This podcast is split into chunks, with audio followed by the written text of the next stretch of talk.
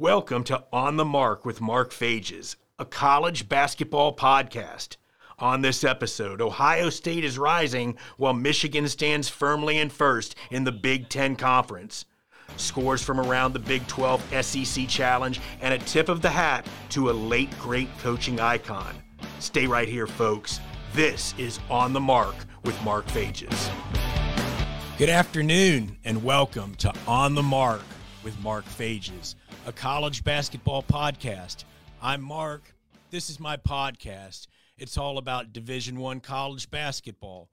I'm going to be talking about a plethora of things over the next hour, um, including we're going to be talking about the Big 12 SEC Challenge in our signature uh, segment, Guru Vision, at the end.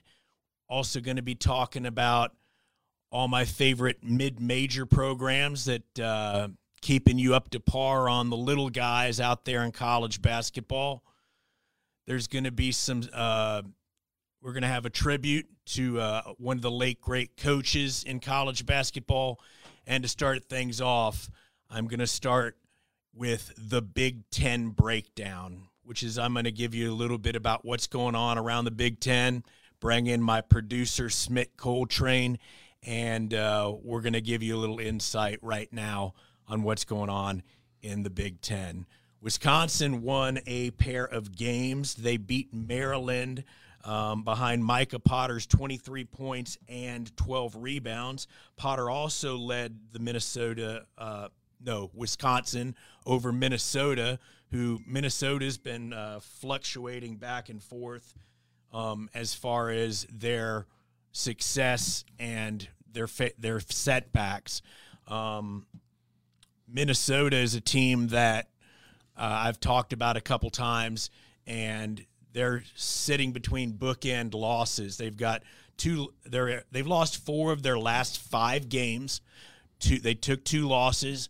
Had a huge win to give the Michigan Wolverines their only loss of the uh, of of the year, followed by two more losses. So Minnesota is um, having trouble staying up with the biggest in the pack, even though they knocked off one of the the, the number four ranked team in the country. Micah Potter's been their leader. He's a former Ohio State Buckeye, and uh, they also have a, a kid from Huber Heights, which is a Dayton product, named D'Mitrik Trice. Uh, 14 points, five rebounds, and five assists a game like I said, Minnesota's struggled, but they've stayed in the top 25. Are they still in the top 25, Randall? Yes, Wisconsin is still in the top 25. I'm not for sure where they're ranked in the top I'm 25. sorry, not not Wisconsin, the Minnesota Gophers. Minnesota. I'm not for sure about Minnesota because they've lost four or five. If they're still in ranked in the top 25, mm-hmm. it's because the Gophers have 11 wins. Um, going to talk a little bit about some of the better teams in the Big Ten. Number four, uh, Michigan is in the middle of four postponed games. So Michigan is ranked fourth in the country. They sit on only one loss.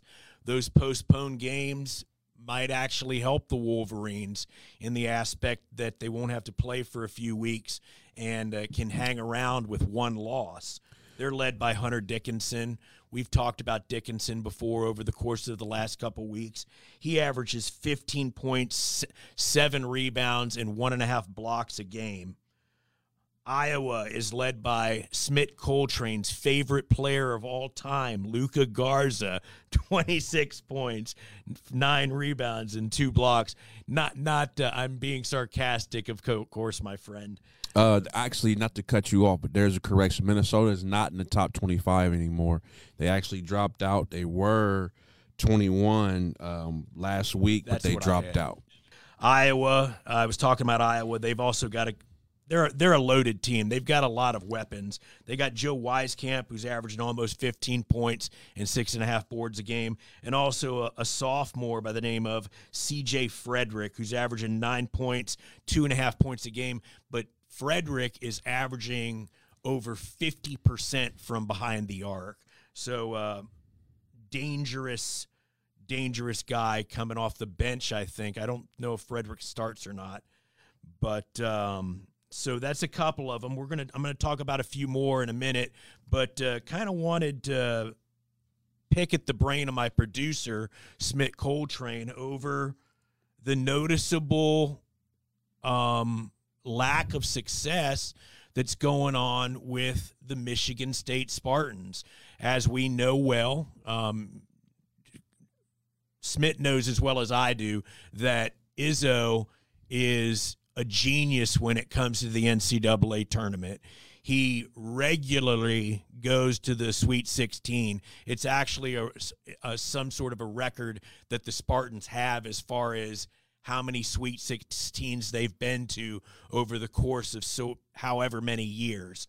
Um, I I asked Randall Smith Coltrane to uh, think about this a little bit last night, and I'm wondering if you if you have any idea what's going on when it comes to Tom Izzo and the setbacks of the Michigan State Spartans. Um, we'll get to that in one um, one second. I got a question from Todd McClendon. He said, "What's the last Big Ten team that won the title?"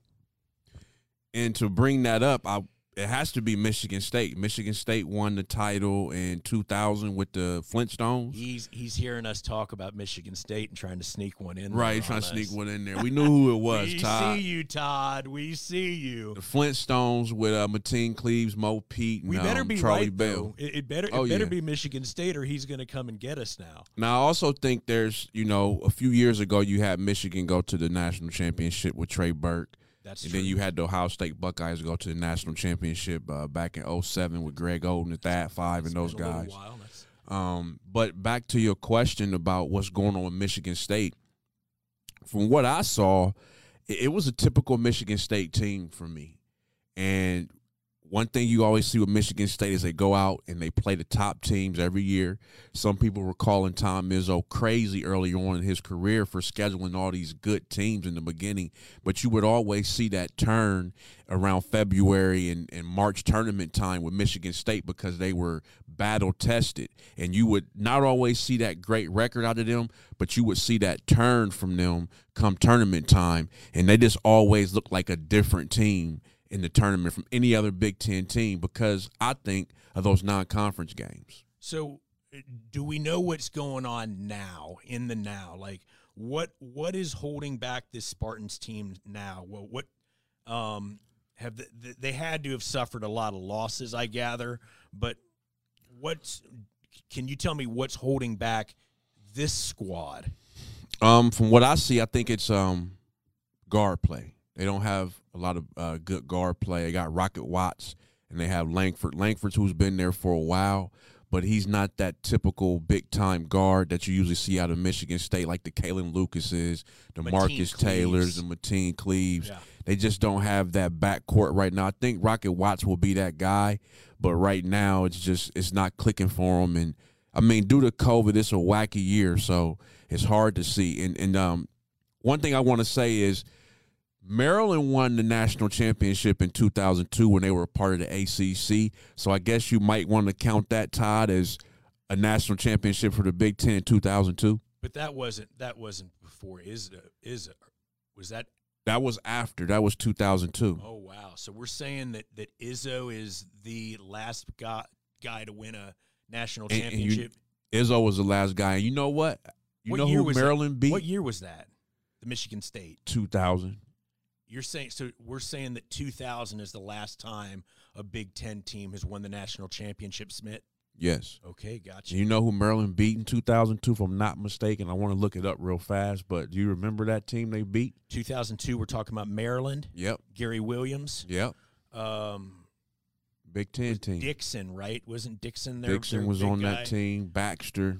Oh man, they beat a Big Ten They team. beat a Big Ten Well, team. I guess if I guess if we're talking Big Ten teams and we're talking Smith Coltrane, it must have been Ohio State. no, no, it's one of your favorite teams. One of your favorite teams. Indiana. Indiana. In, ah, I forgot about that. That was with The uh, big forward. Davis. Davis was the coach, right? Davis was the coach, and they had the the big coach. forward Jeffries. Yes, yes. How am I forgetting that, yep, man? Yep. Shame on the uh, the loosely a Hoosiers fan. I like I like them, folks. Uh, we've run the course of the uh, the Big Ten breakdown. We didn't. Uh, do you want to say anything about Ohio State for a minute, Randall? Uh, we can actually come back and talk about it um, since we're over the time for the next. We can come in and talk about it next. That's fine. That's uh, the Big Ten breakdown. I'm gonna we're gonna talk a little bit more. Extend the Big Ten breakdown to the next break. Stay tuned, folks. On the mark with Mark Fages. Do you have design ideas for t-shirts but you're not sure where to go? Go to Mojo Sports Gear. That's right, Mojo Sports Gear. At Mojo Sports Gear, you can get custom-made shirts. Whatever design you need, Mojo Sports Gear can provide it. Don't forget to grab a custom-made cap on your way out and rock the best headgear in the game. Give them a call at 614-864-6656. That's 614-864-6656.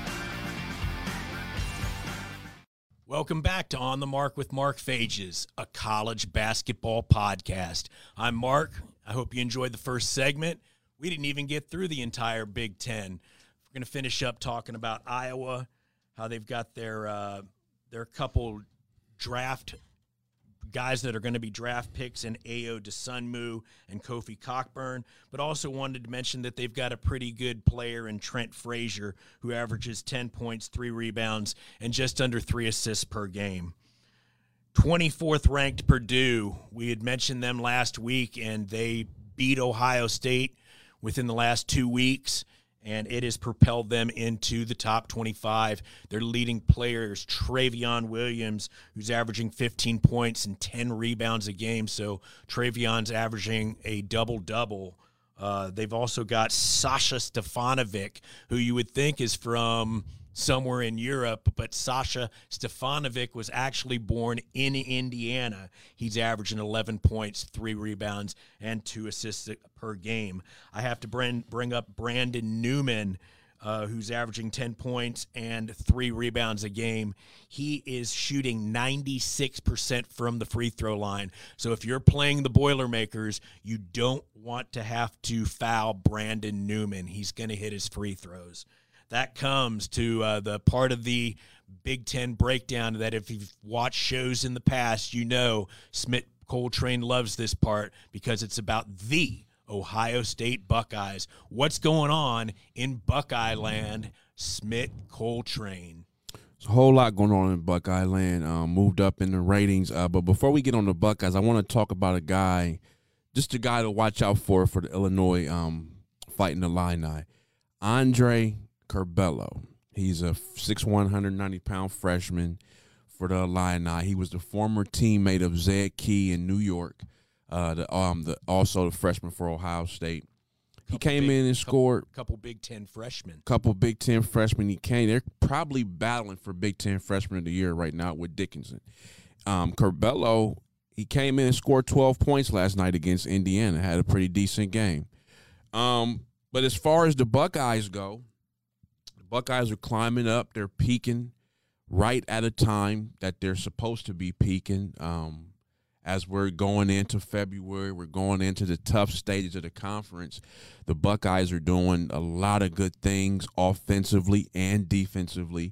They're um, getting a lot of scoring from a lot of guys. Obviously, EJ Liddell's leading the way. You got guys like Duane Washington Jr. who's scoring. You got Seth Towns who's coming in off the bench giving you good buckets. You got CJ Walker who's came back from an injury who's giving you good buckets. You got Kyle Young who's kind of holding that fort down steady. He's coming in getting you good buckets. Um, Zed Key's coming in giving you good buckets off the bench.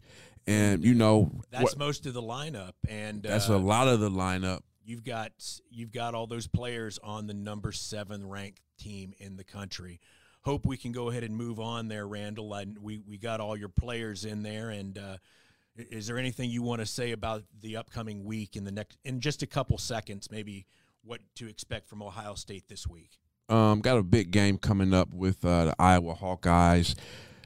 Interested to see how the Buckeyes play against this size that um, Iowa has because they do have Luka Garza, who's up for the Naismith Award.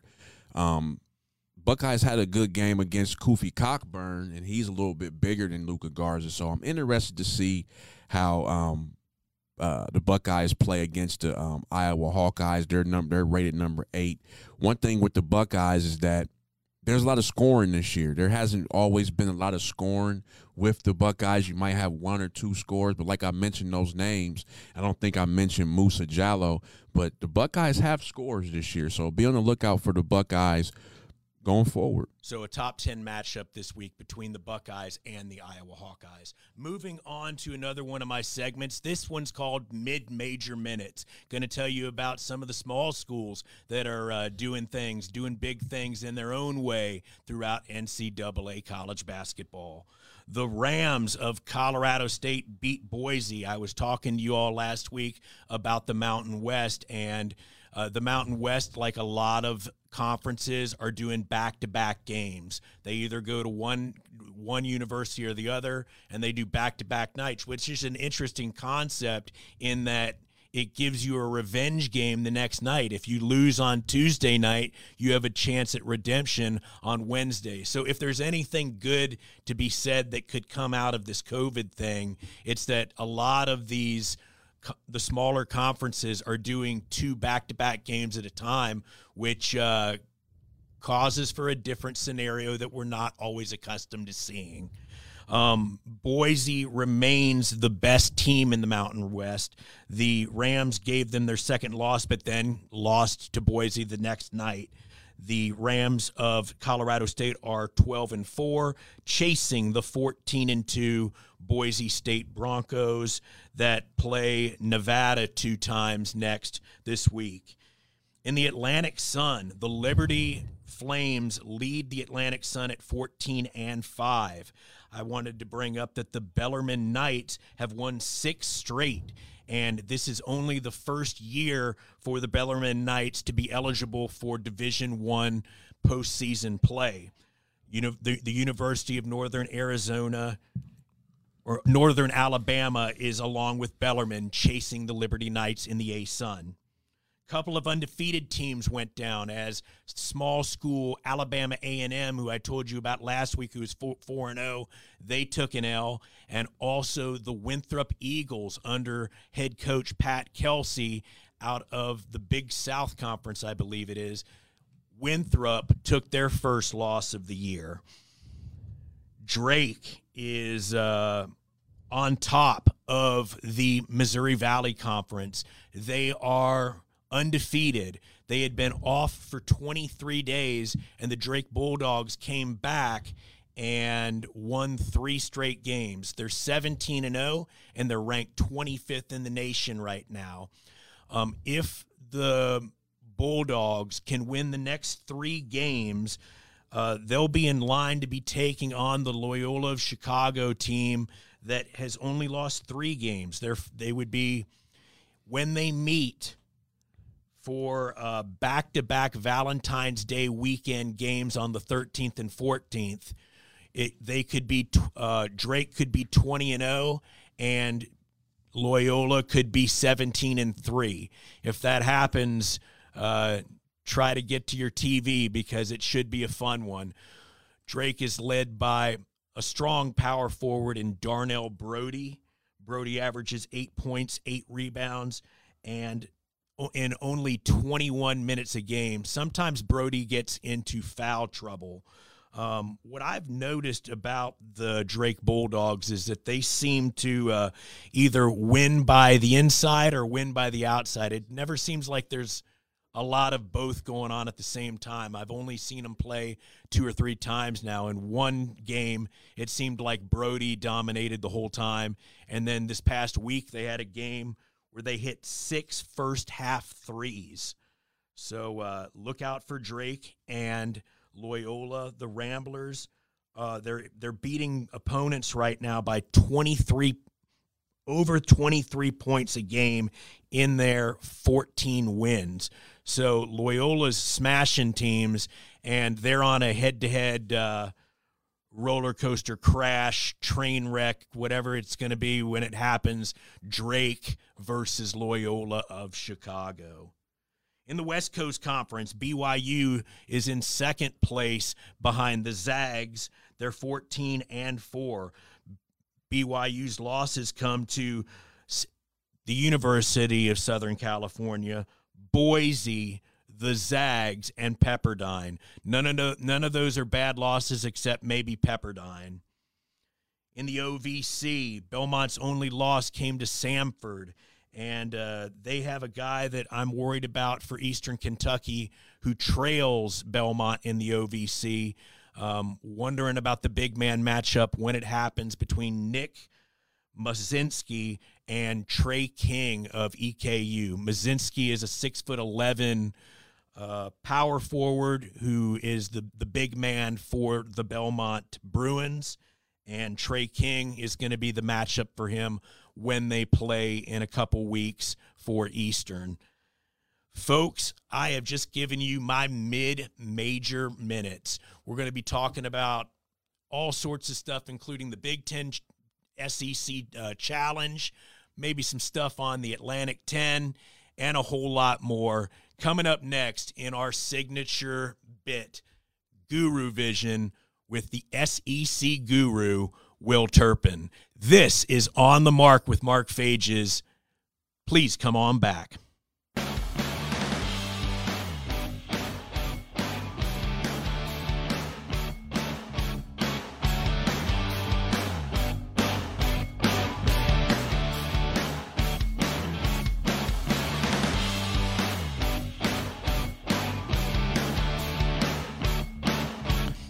Woo-wee. Welcome back, folks, to On the Mark with Mark Fages. I'm Mark. This is my college basketball podcast. We're back and we're ready to go down the stretch with all the big stuff going on in college basketball, talking about top 25 teams and the better conferences now, including the Big 12 and the SEC, among other schools bringing in my friend here. He's been here for every week we've done this show. Coming to you from Danville, Kentucky. We've got him on Skype here. The SEC guru, the guy that the segment's named after, Guru Vision. Will Turpin, welcome back. How are you doing today, sir? Doing great, Mark. Uh, just excited to be sitting here covering college basketball. So glad it hasn't gotten completely shut down. Can you hear me now? Yeah, it's good to it's be. good to be here, Mark. Well, welcome back. Um, hope you had a good week. Uh, been enjoying the process of uh, making this show better from week to week. Uh, we've uh, kind of found more time, and we're starting to get a little bit more comfortable with what we're doing. Uh, I guess here at Guru in Guru Vision, we were uh, going to start the segment off talking about the Big 12 SEC Challenge and some of the bigger uh, upsets. Uh, I do believe that you had your eyes on one of the biggest upsets of the week in the Oklahoma Sooners beating the Alabama Crimson Tide, the red hot Alabama Crimson Tide, 61 66. Um, you, want to talk about that game because that was one of the biggest games of the week, I think. Yeah, it was. I mean, Oklahoma, they're they're playing ten guys now. I mean, Lon Kruger's just this team's just gotten better and better and better. Um, they can play any style. That's what I really like about Oklahoma, and that's why I like their chances in March because they can match up against the team if they want to play fast, slow. Uh, Austin Reaves, he's doing it all. But uh, Lon Kruger, give him credit. Uh, he realized that this team was lacking some three point punch, and uh, all of a sudden you started seeing uh, Moa Gibson's minutes go up into the 30s the last three games, and uh, he's a guy that's just consistently now knocking down threes at over a 40% clip since his so minutes went up. So uh, that's kind of a team I don't think. So they're uh, they're very what's the word I'm looking for? They're adaptable. I mean, they they beat Texas and Texas was down two starters, a key reserve, and Shaka Smart all out. And I, I, I guess that would seem like they should win that game. But then they play somebody like Alabama who's running over everybody. And, uh, and this is what you get. So you've you've got a lot of weapons, I guess, to work with there with uh, Oklahoma. Lon Kruger's team.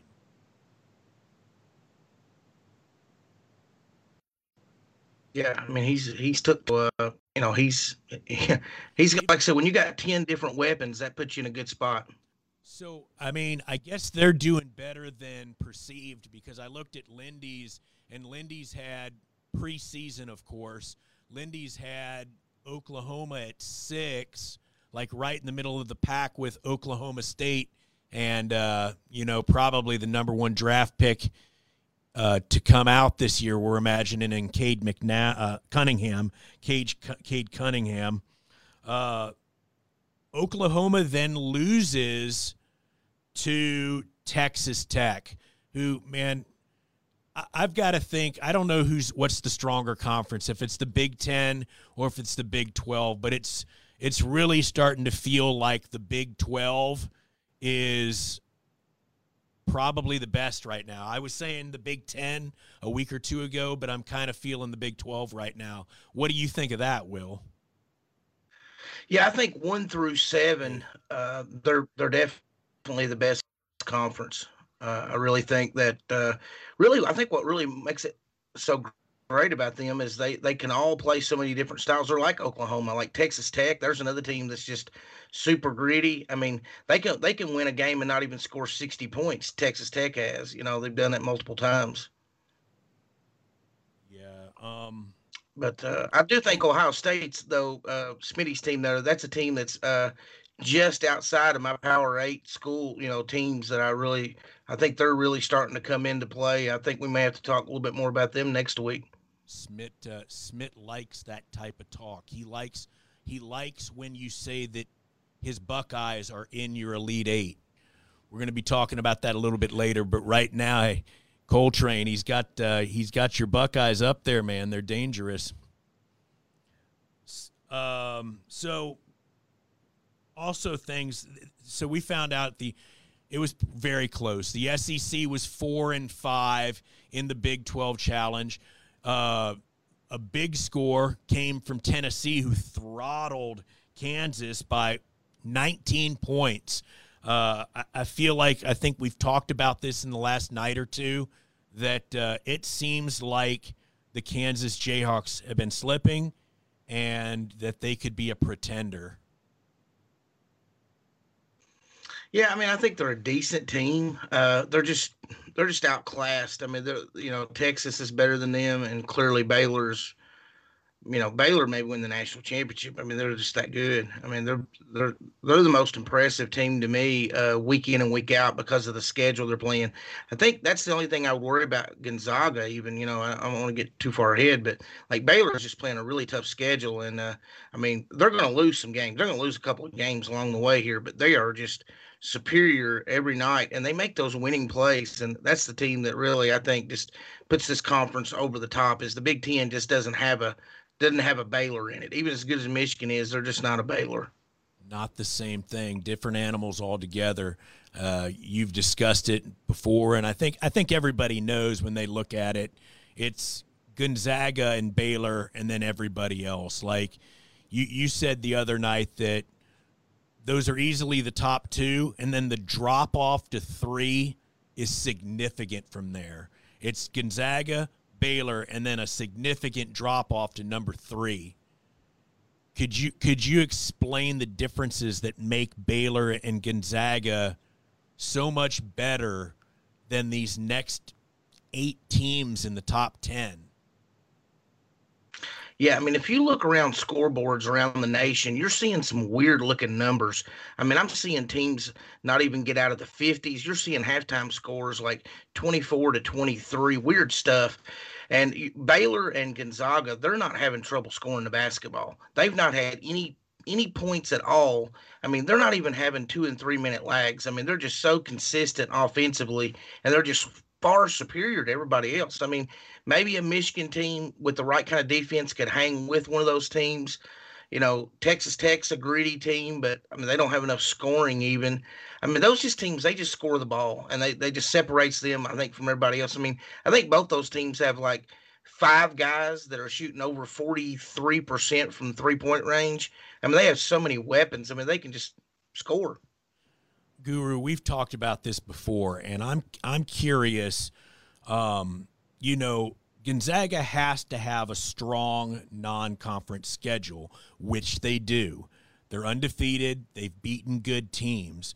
Uh, we've talked about this, though, if there's going to be a lagging where they have to go and they have to play in their conference. And there's not a lot of real challenging teams for them beyond BYU. Uh, I don't think there's too many teams that are going to threaten. I think I don't think St. Mary's is anything spectacular.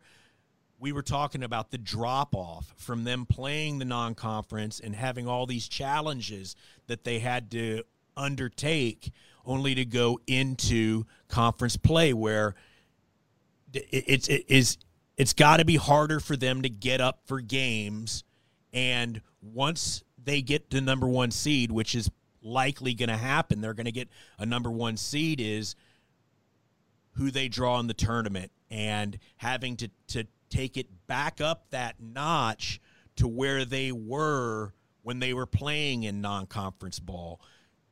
I hope I'm making sense, and I'm wondering how you feel about Gonzaga contrasting from having to play tough teams to playing not as tough teams to going to the NCAA tournament.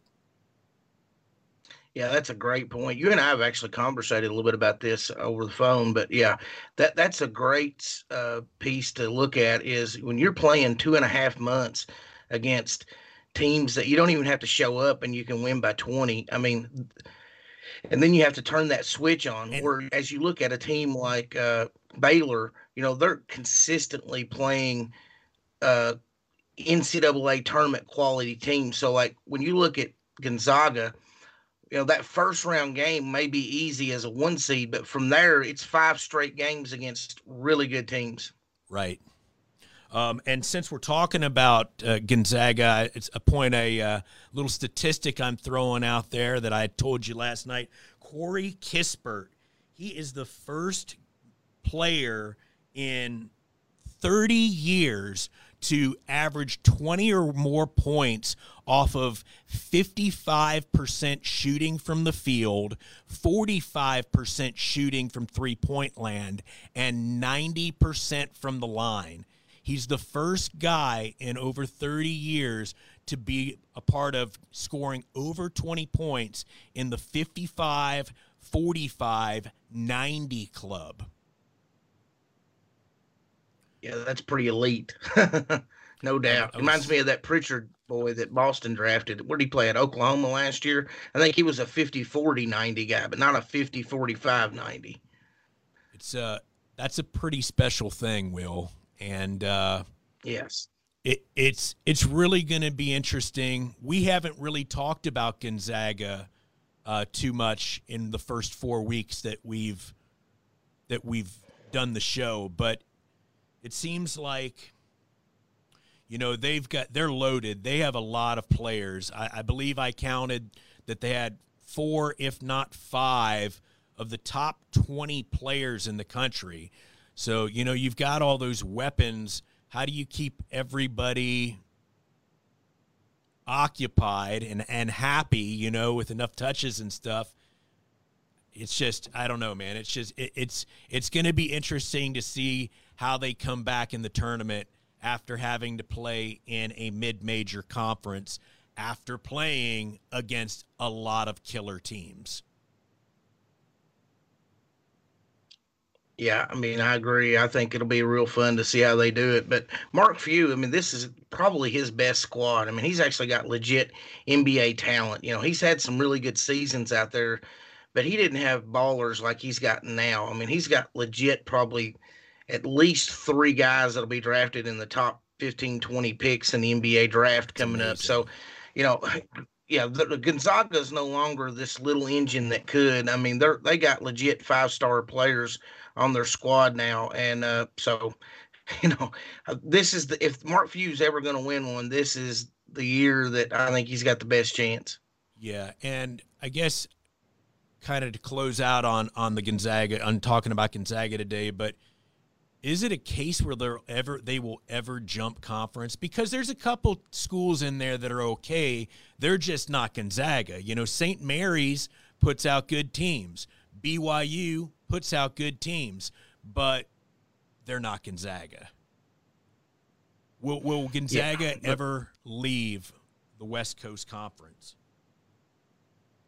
I think they had an opportunity a few years ago to maybe get in that Pac-12, and they didn't uh, didn't pursue it hard enough.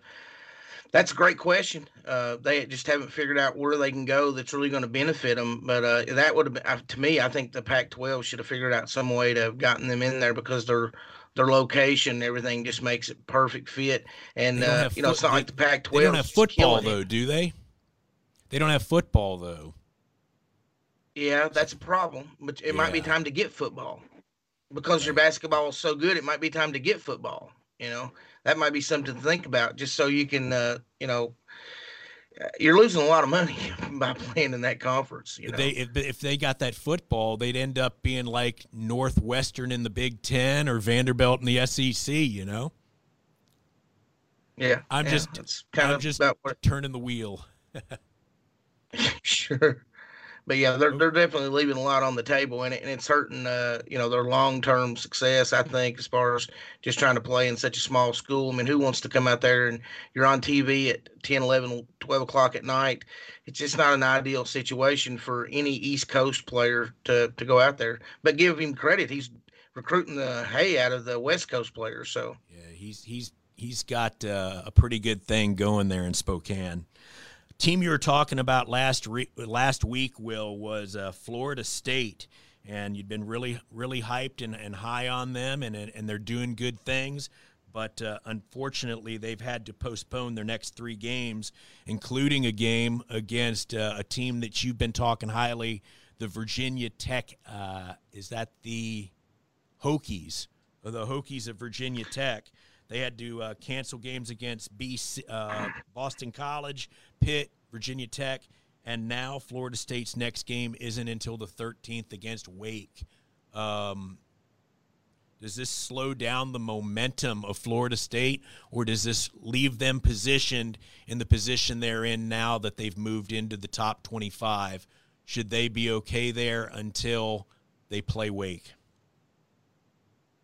Yeah, I think they're a really good team, uh, but they're they were a long ways away from maybe getting up inside the top my top ten. But it's definitely going to slow them down. I think. I mean, anytime you have a situation where you can't practice, uh, I think that's you know it's that's even bigger than to me not having games because you're just not doing any basketball activities. So that can, mess up your conditioning, and that, I mean that can throw everything out of whack. But they're a deep team. Uh, I think they're to me, they're probably the second or third best team in the ACC. Uh, but I really like the Virginia Tech team. That's the team I think is trending up big time. But it was kind of funny that they were going to play Boston College tonight, and uh, Boston College didn't. Their coach didn't want to play the game, and the administration said, "Oh no, you know, y'all are going to play the game." And they, I guess they got lucky that Florida State. Uh, ended up having that happen because Boston College only was going to have three players. They were going to have to play with four walk-ons, and they had uh, managers to fill out. Uh, they were picking people up off the street, literally, just to come in and have a live practice. Uh, Boston College was, and their administration already told them they were going to have to play the game, and the coach was like, "Ah, really?" And uh, so, yeah, they were lucky that they don't have to play that game tonight against Florida State because they would have been playing it with uh, three walk-ons. Right on. So um, before we go and talk about your Elite Eight, we're going to uh, talk about a couple of the better teams in the Big East. Uh, thoughts on Nova? That I'm I'm imagining Nova's been out a long time. It seems like they haven't played, and uh, yeah, I just they, it seems like they've been at the top of the mountain. And uh, when was the last time they played? Yeah, I'll, I'll go fast on it. I mean, they just now kind of got back off that. They're they're playing now. I think they've played 12 games, maybe 11 and one. That's off the top of my head. I can't remember, but they're so efficient. Uh, the, if you get a chance to watch them, definitely do it. This Collin Gillespie, he's a he's a treat to watch. He's got a four to one assist turnover ratio, and he's got his hands and he's got his ball uh, the ball in his hands pretty much the whole time for Nova. The guy has 12 turnovers in 12 games, and that's astonishing for a guy that has you know, like I said, the ball in his hands 80% of the time when they've got the ball. So, uh, you know, they're only averaging eight turnovers a game. Uh, Jay Wright just got another team that's built to go to the Final Four. That's what it boils what's down the, to. What's the name of the kid, the forward forward. He's got the the double last name like Robinson Earl or something like that. Jeremiah, Jer, is it Jeremiah oh, Robinson Earl? Do I have the right name? Uh, Smith, do you know about that? Nova, oh, I Villanova. I can't remember. Uh, he's he's real good. The kid with the the hyphenated last name, he plays real well for for Villanova. Creighton They're super is, efficient. When you're only turning it over, yeah, eight times, you can win a lot of games like that. Creighton is uh, still ranked. They uh, they're hanging in there in the rankings. Have anything you want yeah, to mention? Yeah, they're really good too. Uh, McDermott's team. Yeah, I think they're really good. The only problem with Creighton I've noticed is they struggle with the longer athletic teams, and they're getting dominated on the offensive backboards. Uh, but they shoot well enough to mask the problem. So you know, but a team that can really defend the three uh, and you know, has some size on the backboard, that gives Creighton a hard time. I just don't see them making a deep run. I really don't. Okay, so their outside shooting is what saves Creighton. Um, UConn had moved into the top 25 and then quickly, I believe, moved out. They're they're down some personnel. Um, I've been impressed with the play of Isaiah uh, Whaley. Whaley is a guy who normally comes off the bench. I think he's starting now that – James Bouknight has been out with that uh, hyperextended elbow, the the elbow that Bouknight uh, the, that Bouknight hurt has caused Isaiah Whaley to be able to get in there and uh, do do his damage, and he's been blocking a lot of shots. Will this program has moved pretty quick. I got about a minute to talk about Xavier, and then this show is over, buddy. I wanted to make a point that yeah. Xavier Musketeers have got a guy that's uh, shooting 52% from three pointer. He's he leads the nation in three point percentage. Nate Johnson, Nate Johnson. 52% from outside. Guru, um, we're gonna bring Will on right. Uh, no, you're Will Guru. Bringing Randall in here. Um, we wanted to uh, make sure that we dedicated this show to the memory of the great John Chaney, who passed away on Friday. The Temple Owls head coach, coached for 24 years. He took the Owls to 17 NCAA tournaments, coached such great players as Eddie Jones and Aaron McKie, was a well known and celebrated fixture in the city of Philadelphia. And uh, Fran Dunphy, his successor, called him uh, the type of guy that would put his arms around you and bring you into his family. Going to miss John Chaney. He's been retired for a while, but uh, he's a legendary coach. He won the 1978 D2 national championship at a school in Philadelphia, fittingly called Cheyney and uh, he was twice the national coach of the year. Took Temple to five Elite Eights. Randall, do you have something you want to say here for a second about John Chaney?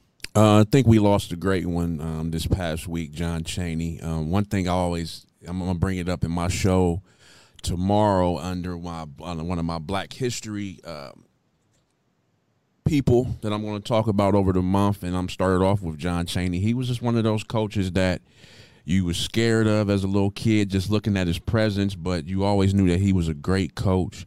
Always think about the um, the infamous um, argument that he got into with with John Calipari back in 1994. Um, they ended up being very good friends. Too. Ended up being very good friends. One thing about John it just always brings you back to Saturday afternoons when you didn't have anything to do as a kid, young teen, and you just would turn on Atlantic 10 and you would see those Temple Owls and those um, UMass, Minutemen, and Fordham and uh, Xavier. And uh, we lost a great one, man. Temple was one of those teams that you just always said uh, he's a they're they're an Elite Eight team because they always made so many different Elite Eights, and um, just lost a good one this week. So rest in peace, John Chaney. Uh, Guru, Will Turpin, thank you for being here. Smith Coltrane, my producer, thank you for being here. You have been watching On the Mark with Mark Fages, a college basketball podcast. We'll be here next week at 2 o'clock on Wednesday. Please tune in to the Score On Air Network. Hope you enjoyed the show, folks. See you next week. See ya. Oh, Chaney, you could well, he would always uh you could look into his eyes. He just stare him down. Five Elite Eights in 24 years is an pretty impressive mark for the great John Chaney. You have been listening to On the Mark with Mark Fages, a college basketball podcast.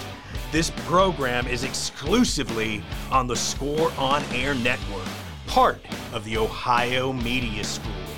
Please join us again Wednesday at 2 p.m. or catch the replay. This has been On the Mark with Mark Fages. Tune in next week.